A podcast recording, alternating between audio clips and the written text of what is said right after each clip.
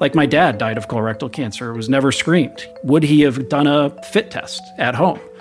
Maybe. And, maybe he'd still be here. I don't know. But I think we need to get these new innovations out to really scale access and make sure people are getting the care they need as easily as possible. Welcome to Healthy Conversations. I'm Dr. Daniel Kraft. And today we're in Healthy Conversations with Sam Holliday. He's the co-founder and CEO of Oshi Health. Welcome, Sam. Excited for the conversation. Yeah, I'm excited for this conversation. It's one of those areas as a clinician I've tried to avoid, which is the GI system or, gastrointestinal related care. It's hugely complex and has all sorts of cross elements, the brain-gut connection, the microbiome, everything from obesity to anorexia to our immune system is tied to our gut. And it probably plays a huge component of our healthcare costs. Maybe help frame the current state of gastrointestinal care in the United States today. It's a bigger condition set than most people realize. 1 in 4 people in the U.S. have a diagnosed GI condition. It's more than double the impact in terms of population as diabetes. And I think that surprises a lot of people. But when you start talking to friends, almost everybody has their story, whether it's the more severe side, inflammatory bowel diseases like Crohn's and ulcerative colitis. I think those have long been understood to drive really high cost and an unfortunate impact on people suffering.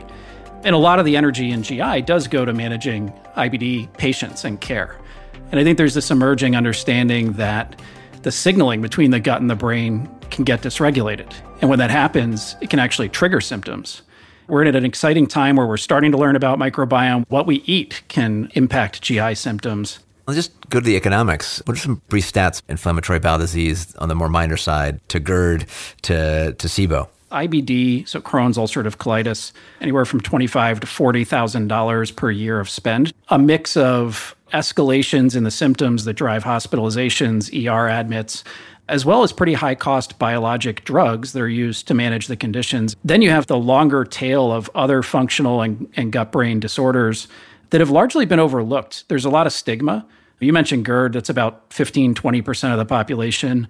Irritable bowel syndrome, it's a syndrome because it really doesn't have a definitive diagnosis. We have to sort of test and see what might be triggering the symptoms. And a lot of the spend comes from the diagnostic journey, often taking 2 to 4 years to get correctly diagnosed and to find a treatment that's going to work. My mom has irritable bowel. She had extreme constipation and abdominal pain, went to the emergency room, a lot of imaging, overnight observational stay. If we can just get upstream and actually help people when these symptoms start to find the right treatments for them, we can avoid a lot of these escalations. IBS, if you look at the people who seek GI care for the symptoms, the cost is much, much higher than you see if you just look at the whole population. There's a lot of people with lower acuity IBS that don't seek care and are just able to manage it on their own. It's when they hit that point where it's bad enough that they seek care that you see the really high cost. And we believe that's about 60% of people with IBS that can drive $15,000, $20,000 of spend in the year that they seek diagnosis. And I imagine, like with many diseases, they're often bucketed, but they're highly heterogeneous. I mean, as we now get to metabolomics and genome and microbiome, I assume we can start to subset these in more precision medicine ways. I hope so. We're just starting to see a lot of companies and a lot of investment go toward better diagnostics. I worked in diabetes prior to starting Oshi. And by comparison, it was sort of simple, right? You could prick your finger and you got a number, and the number helped us diagnose, and the number helped tell us, how are you doing treating this and managing it? Pretty consistent across people. And then you look at something like GI conditions, the symptoms overlap across many, many different potential conditions that could be.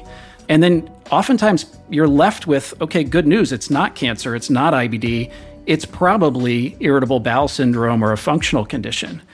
The challenge is what to do next is not straightforward. We don't have definitive tests that say Daniel's going to respond to changes to his diet and cognitive behavioral therapy, whereas Sam might just be entirely driven by anxiety. Are you seeing sort of an improvement in the way to sort of bucket some of these elements? And how are most current diseases in the gut diagnosed?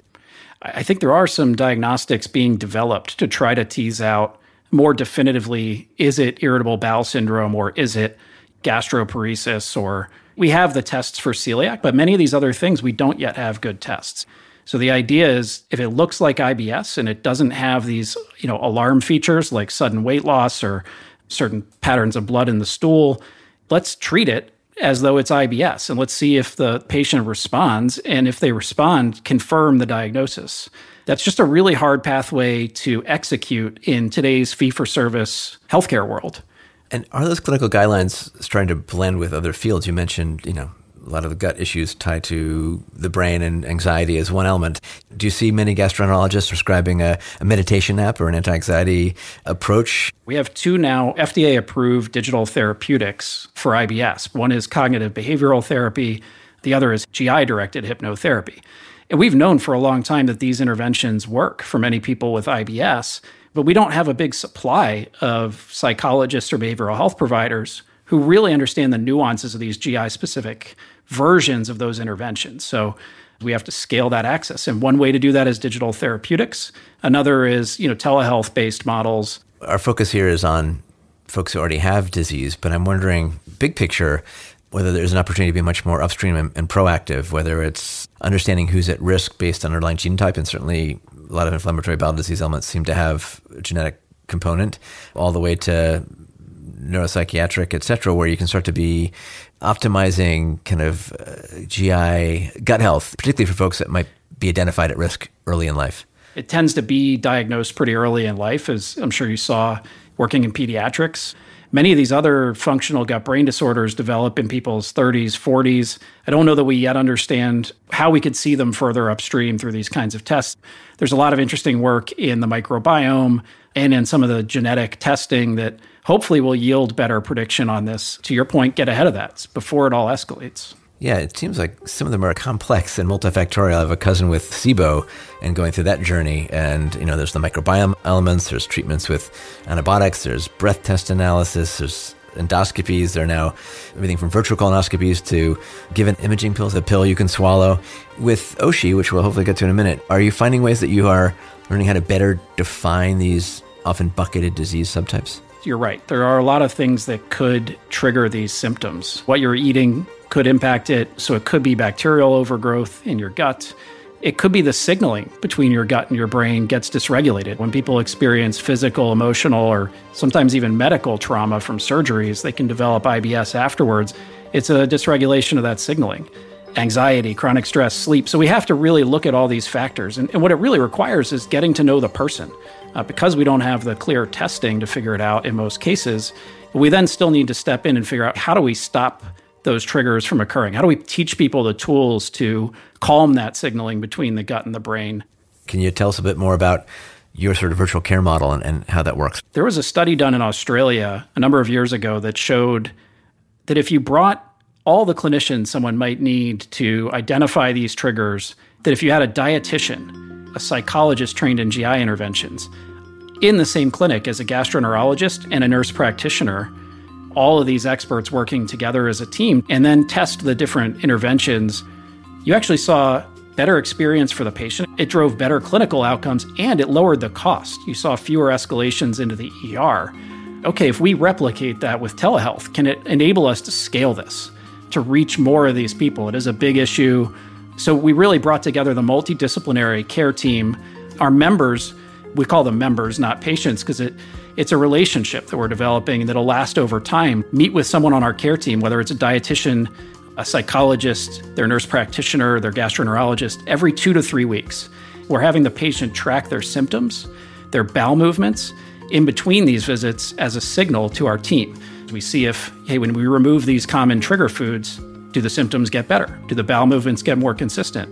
Okay, let's start reintroducing the foods because each of us have different triggers.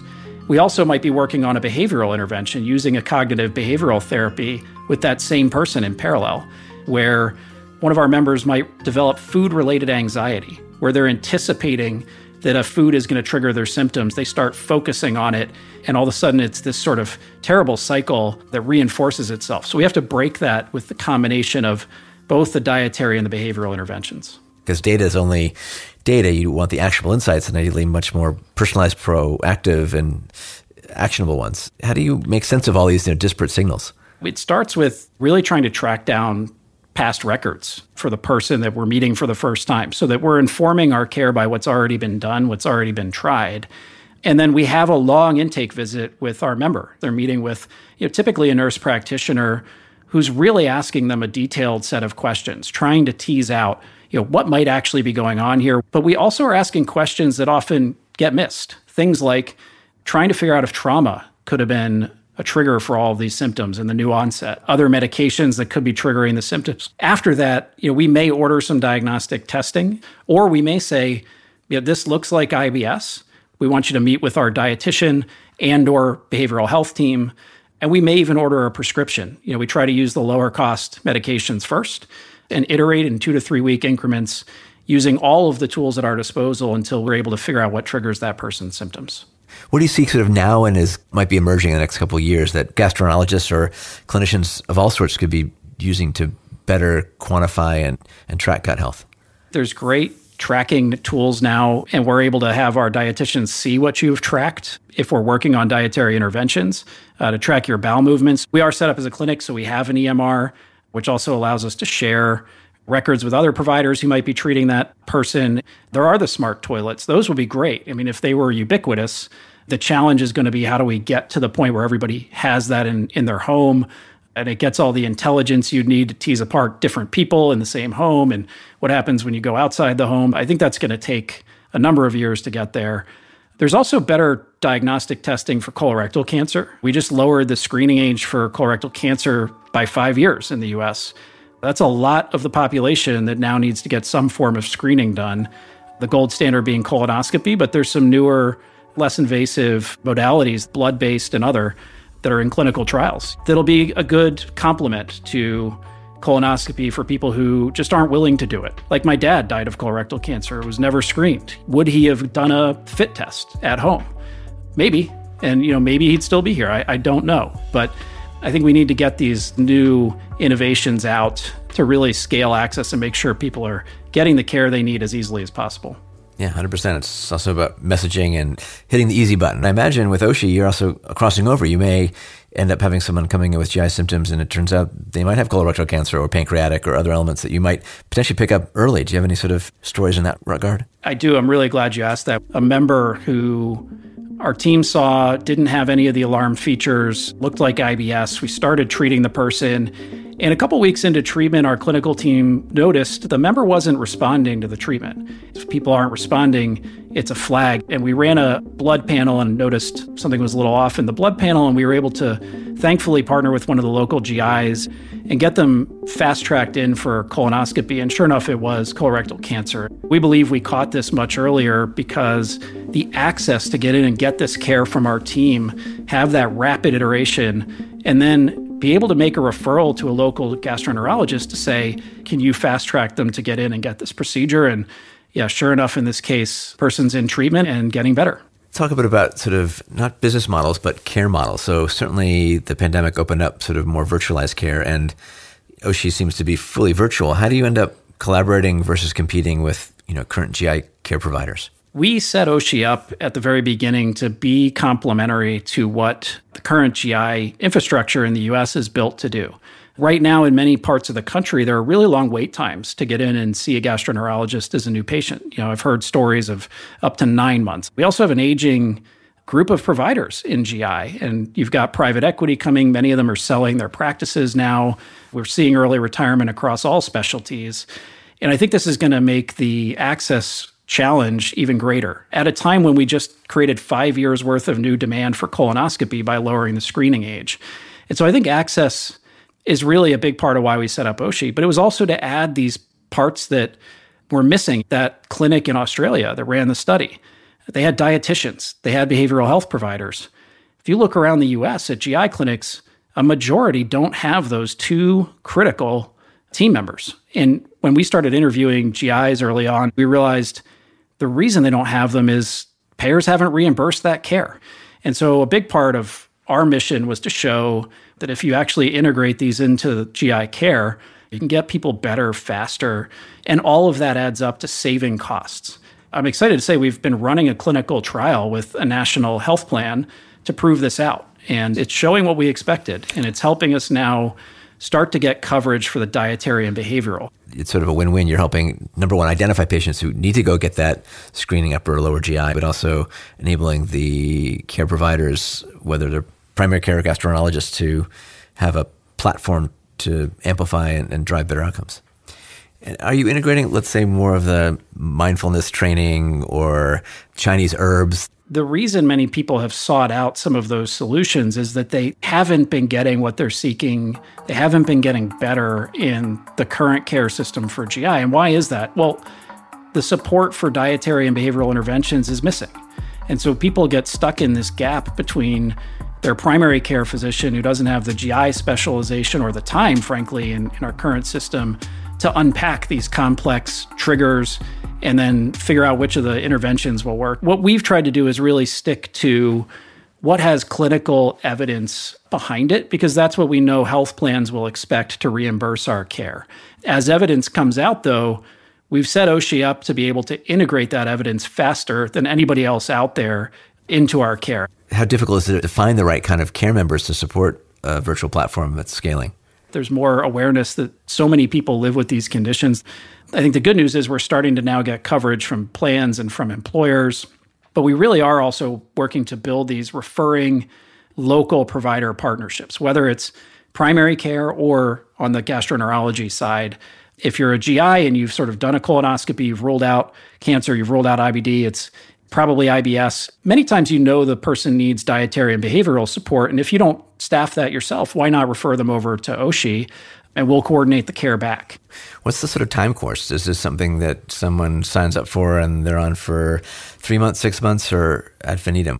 At the end of the day, our goal is around each individual member to give them control of their symptoms. So there's a metric that's been used in certain IBS drug trials that's called symptom control, and it's basically, do I understand what triggers my symptoms? And do I have tools or changes to my diet or my psychology that can help me keep them down? That's our core measure. It usually takes anywhere from 3 months on the very fast side of this sort of high-frequency iterative care model. Some of our members have taken 9 months to really unpack. It also depends how fast they want to go, right? Some people say, okay, well, let me try the dietary first, and if that doesn't work, I'll try the behavioral. Others want to just go all in. Getting to symptom control really drives a reduction in cost, just in 6 months in our clinical study. And it's because we reduce a bunch of ER visits, a bunch of imaging that gets done when people are, have tried to get care, but they're still feeling bad. We're excited because we've seen really high self-reported improvements in quality of life, in workplace productivity. Let's futurescape a little bit. Any favorites, whether they're competitors or collaborators that you might want to highlight that are doing exciting things in the gastro or the GI space in general? There's a lot, and it's exciting to see all the innovation. The digital therapeutics are great. I don't view them as a competitor. They're a tool. So instead of needing our behavioral health provider to have the same conversation with every single member, we can use a digital therapeutic for that. And it reduces the amount of human capital that I need to get to the same outcome. That's the kind of innovation that helps us scale, help those providers focus their time with the member on the personalization, on answering their questions, on teasing out the more nuanced, difficult parts that the person hasn't quite figured out. We can see that there are differences in people who have GI conditions. We can see even people with behavioral health conditions have differences in their microbiome, but we don't yet know how to make sense of it. And to your point, sort of get upstream and into a preventative approach. Speaking of upstream, most microbiome comes from sort of the lower GI tract, relatively easy to collect, but there are folks who've now been looking at sequencing the upper GI, sort of the small gut, which is where a lot of IBD and other diseases live, which have a very different microbiome than the colonic space. So it would be interesting to see what data sets emerge from there. Yeah, it's an interesting space. And again, our goal at Oshi is to be the most data-driven clinic in the country, maybe in the world, for GI. One, it enables us to potentially participate in the research for all of these new interventions, diagnostics, to be a decentralized trial site in the future, but then also to incorporate the research and scale a whole group of providers that can use them almost overnight. Virtualized, precise, personalized, digitized, care anywhere for the GI tract and everything else it's connected to, which is pretty much everything.